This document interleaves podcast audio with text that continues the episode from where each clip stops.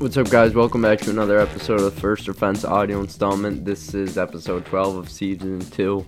We just got off Martinsville. Short track package sadly proves that it's the worst next-gen package, and it's just it's not looking good even with the changes. Kyle Larson, Larson puts him in a great position to win yet again. Just like Richmond, he closes it out. He's one of the best drivers right now, and he for me, he's the championship favorite. Elliott comes back, finally. It, it went by quick for me, maybe because I'm not his fan, but he's it's like he never left. He said he didn't feel any pain, and he struggled at first, but I think it was due to the car because he had a nice drive at the end, and I think he finished tenth or eighth. He had a top ten finish, so he'll be fine. He's got plenty of races to win. I think he'll get it done, and who knows, maybe he can even um, point his way. point his way in. It'd be really hard. I'm sure it's possible, but um and then we're going to Daytona next week. He's the previous winner there, so he could get one as soon as next week.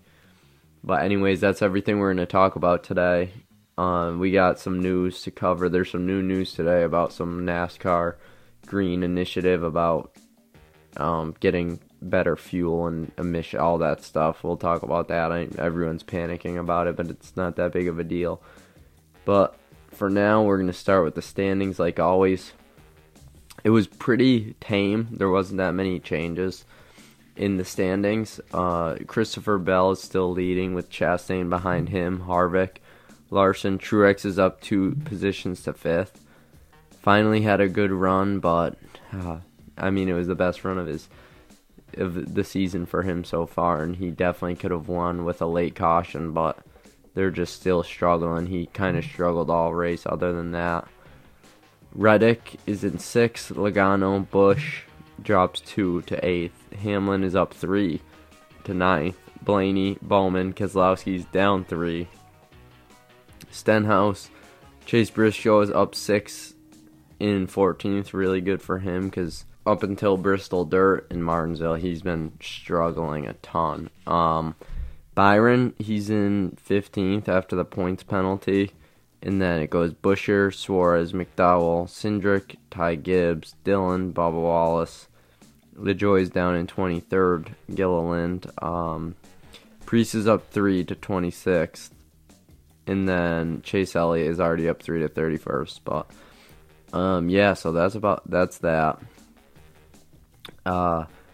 No, not, no big changes. I would say the biggest is that Chase Briscoe is finally finding a little something and could point his way into the playoffs if they don't get a win. And then Harvick still continues to sit in the top three and be one of the best guys. All right, finishing positions. So Larson won, Jolo second, Joey Logano, Truex, Hamlin, Briscoe, Almirola, Blaney, Stenhouse, Bubba Wallace, Chase Elliott. So now let's move on to the actual race. So practice and qualifying, um, Byron and Reddick looked like the fastest cars. Uh, they had the best like five, ten, fifteen lap averages. They were super fast on the on the single lap and on like the single the single fastest practice lap. So I thought that they would be the best cars for sure, like they were at COTA, but both of them qualified okay, and then in the race they just they kind of just sat from like that five to uh fifteenth portion. I think Reddick might have been in the top five here and there, but they I think there was a few exceptional cars that could run top five and pass up there, but everyone was is was so close from like fifth to maybe down to all the way to twentieth at times. So yeah, they just didn't have that speed to get up there and lead laps. And with it being so hard to pass, they just kind of, it was kind of a anticlimactic race after their practice performance. But S H R didn't look that fast in practice. And then qualifying, they put all four cars in the top ten, and they were like lights out faster than everybody. It was definitely unexpected for me for them to have that much speed, but I I did kind of have a feeling that they were going to struggle to win the race because their execution and I guess just luck this year has been horrible. And yeah, that's what happened. Priest wins the pole, wins the first stage, speeding penalty, and then that, that was it for him. He just could not drive past, what, twentieth. Maybe he got up to eighteenth, but the track position was so important, and that was it. Um, he, he even got, did he get lapped? It, he was definitely close. Harvick, another one. He was probably better than Preece. He was probably, if he had the track position like Preece, I think he would have did the same thing. And he is so good at maintaining his tires on the long run too. But then the caution comes out, and he got the loss of log nut. Whatever happened with that, and that was the end of his day. Almirola and Briscoe were up there, but they could never get the lead when they needed it and and maintain it. And um, yeah, I mean, it really, when you think about it, it all came down to that last caution. Briscoe was there; he took four tires. Larson took two, and that's how Larson got out in front of him. The only other, the only other car that was in the mix, I'm. I don't think anyone really else led laps other than Hamlin in S H R cars. He he seemed to be doing a good job with his tires, and I think he had the single mo- only only single green flag pass. So yeah, he, he it, the race got taken away from a lot of guys, Harvick, Hamlin, and it just came down to that two-star stop. But Larson started twelfth or thirteenth and just kind of hung out around, I think, sixth to ninth, and then a couple things went his way. Some guys got shuffled to the back, gets there, has a good restart. We'll talk about that in the Firstorfence move of the race, but that's just kind of how things cl- played out. Um, it was crazy how good a car would look in the front and then just go to the back and not be able to get out of its own way and just fighting to stay on the lead lap. There was a few just... Uh, There was a few odd things where, like, Blaney drove from, I think it was thirtieth to, or twenty-eighth to, like, twelfth, and then had nothing. Bowman was running the fastest lap times for a, a run, and then gets to, I don't know, eighth can't or fifth and can't do anything. It just really came down to maintaining track position, having a car that could at least maintain and just get a pass here or there. Um, and then strategy at the end, two tires, that was it. At least we got a good Larson burnout. That's going to be the name of the episode. It's Half Mile Burnout. That was, he kind of like trademarked this straight up, straightaway burnout. I think he's, he did it at um, Homestead, Richmond, and yes, or Sunday Martinsville. So he's done it three times in a row, but it's definitely cool. Yeah, so really not much to talk about with the race. I listened to Hamlin's podcast. He said that they're shifting tires and horsepower. The hor- the tires don't fall off. The shifting causes drivers to miss the corner and then drop a gear, so they have the high R P M power and they can just drive out of it. And then horsepower obviously contributes to a lot of things like tire wear. He said he did a test in Martinsville years ago, and he said every time they would lower the horsepower by fifty, the tire would wear a little bit less because the the big horsepower just burns the tire off from spinning them out of the corners and everything. So that's something to think about. I can't speak about it too much, so if you want to hear about that, go listen to Denny Hamlin's podcast. He kind of goes into detail about it, but it's really just a combination of a lot of things. It's not one quick fix. All right, so that's that. Not much to talk about. Uh, we'll just move on to the Firstorfence move of the race, underdog of the race, race takes, all that stuff, and that'll then that'll lead us into Talladega. The Firstorfence move of the race for Martinsville's definitely got to go to Kyle Larson for his last restart and his final drive on that last run to the front.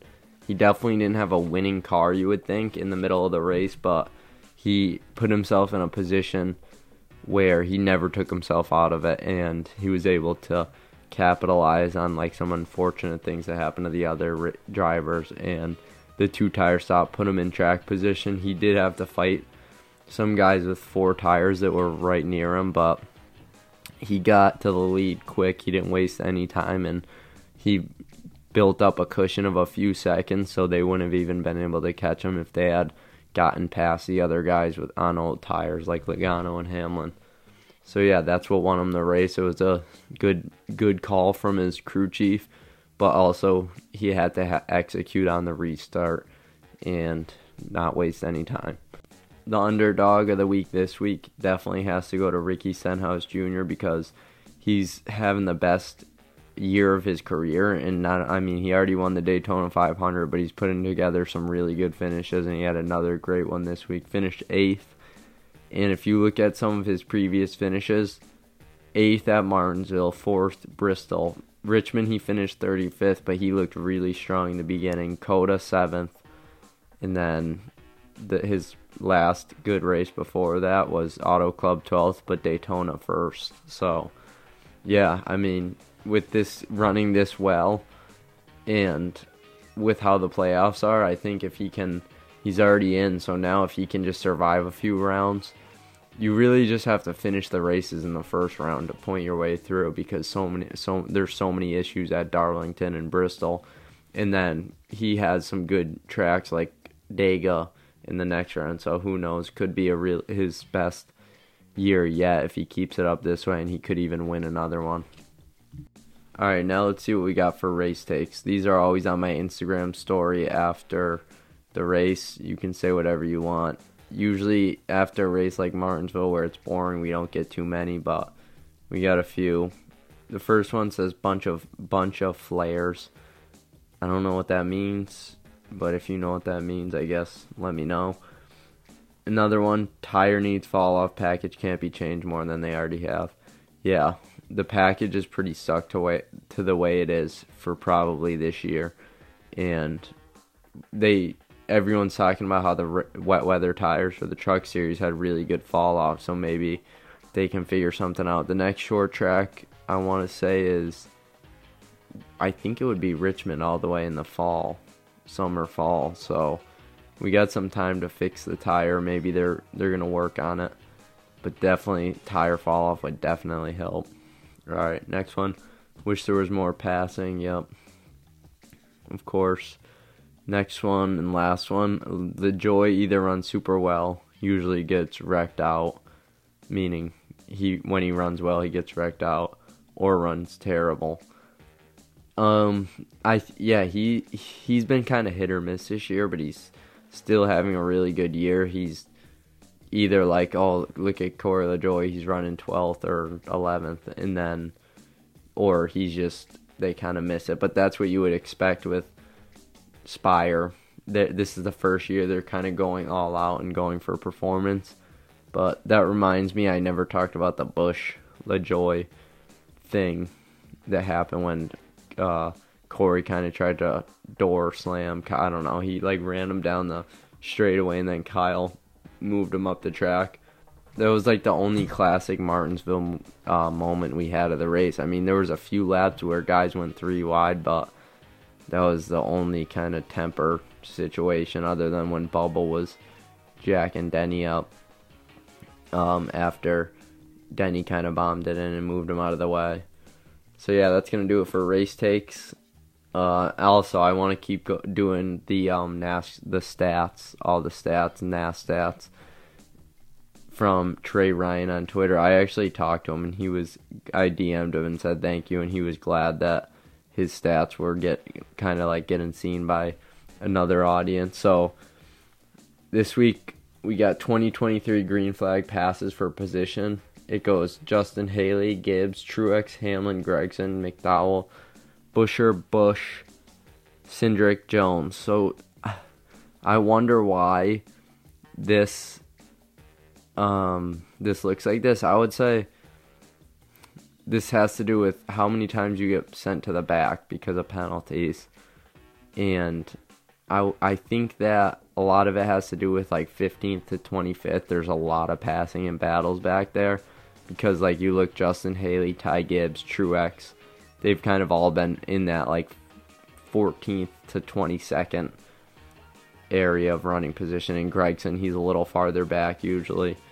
McDowell, too. Buescher.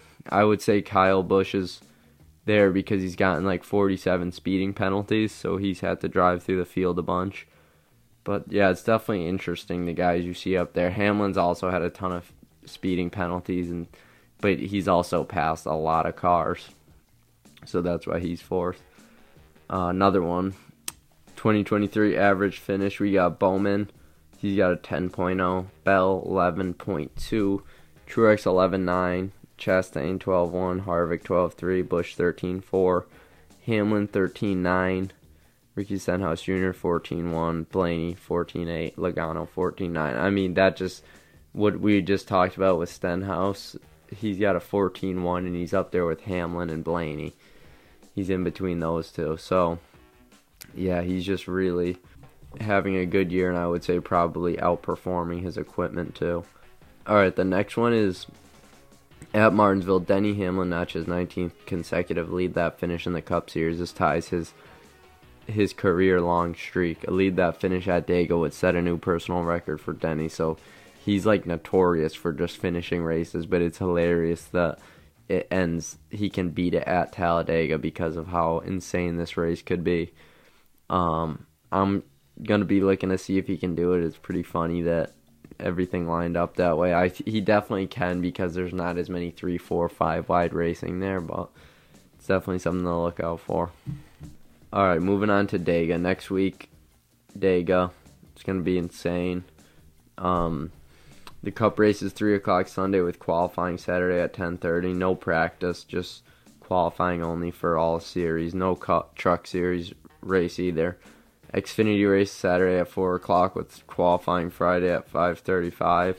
I'm sure the Xfinity will be race will be another beauty, per usual. Always get what we expect from it.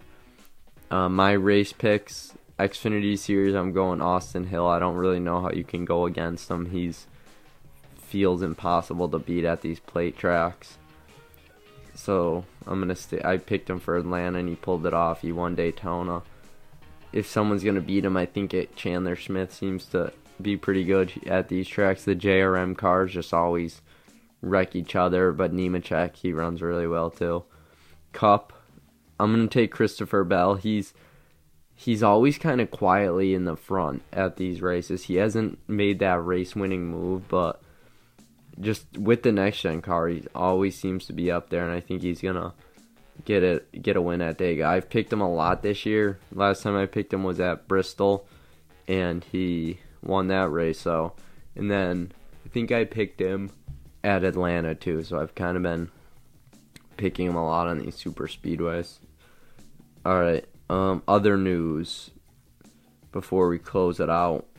It was definitely a quieter week than the past with all the penalties, but we are going to hear about the colleague final appeal, I think.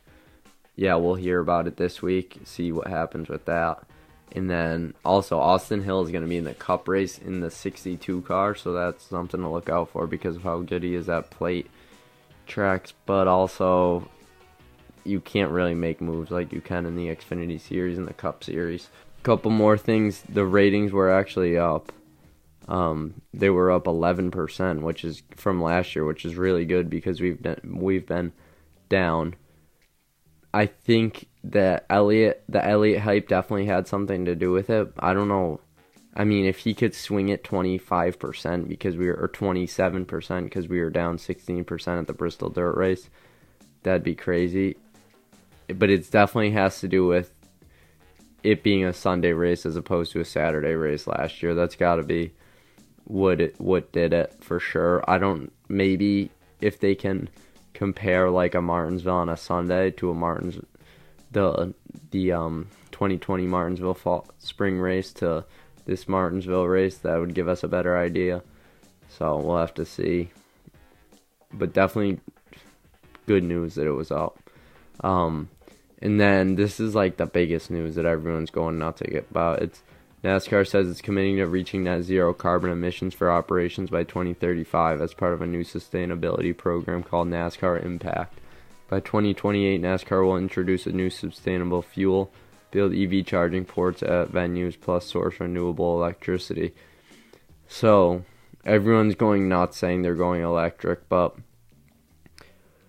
this isn't really that big of a deal because they're not, that's not what this is saying. It's And another thing is a hybrid car would actually give us more power, but we'd still have a big V eight. So it's it's definitely just some, you can be optimistic about it. It's not like the end all of NASCAR. And I mean, I don't think like we would know if if this was coming and how bad it was, because there would be rumors about it and the drivers would be panicking. And I'm sure Denny on his podcast and Dale Junior will definitely back up what I just said, that it's really not that big of a deal, and it's it's better than it is bad. Of course, there's a lot of the classic, this is the end of NASCAR, it's going to kill the sport, I'm done, wa- I'll never watch another race ever again, blah, blah, blah. So, yeah, I think if we can get more horsepower from it, then it'll be a pro, and that's as long as we can keep the, the um, at least most of the car just a regular race car. But everything's going towards electric, and the drivers even talk about it. It's like they don't, no one's resist, nobody like in NASCAR is resisting it really. So yeah, I think that's going to do it.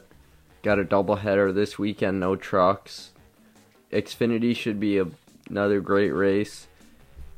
I have a feeling we're due for a demo derby super speedway race. I don't know why. The last one that was really a demo derby was Daytona with the rain. And usually we get a few a year, so I think I, we haven't really had one this year. I think this is going to be it, sadly. Um, unless you like the chaos. I mean, sometimes like the insane chaos is fun if your driver makes it through. I don't know what it's going to be, the racing's going to be like, because it's so hard to go um, three four wide with this car. Maybe it's a little bit better. Maybe some guys can get runs going or a line forms and can maintain. But yeah, it's just going to be survival, be there at the end, and maybe make a late race move. Um, and then after Dega, we just got a bunch of intermediates, so I'm looking forward to that, because those are the best, put on really put on the best races this year in this, with the next-gen car in general. I'm really praying that the uh, we don't get a lot of races that look like Vegas, but that was a cold day. Track wasn't slick, and Vegas isn't always the best track. Like, we got Dover, Nashville, Charlotte, um, Kansas usually is awesome. Gateway's even good. Tracks like that. So definitely a lot to look forward to.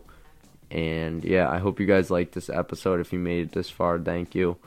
I'll see you next week, and enjoy Dega. Peace.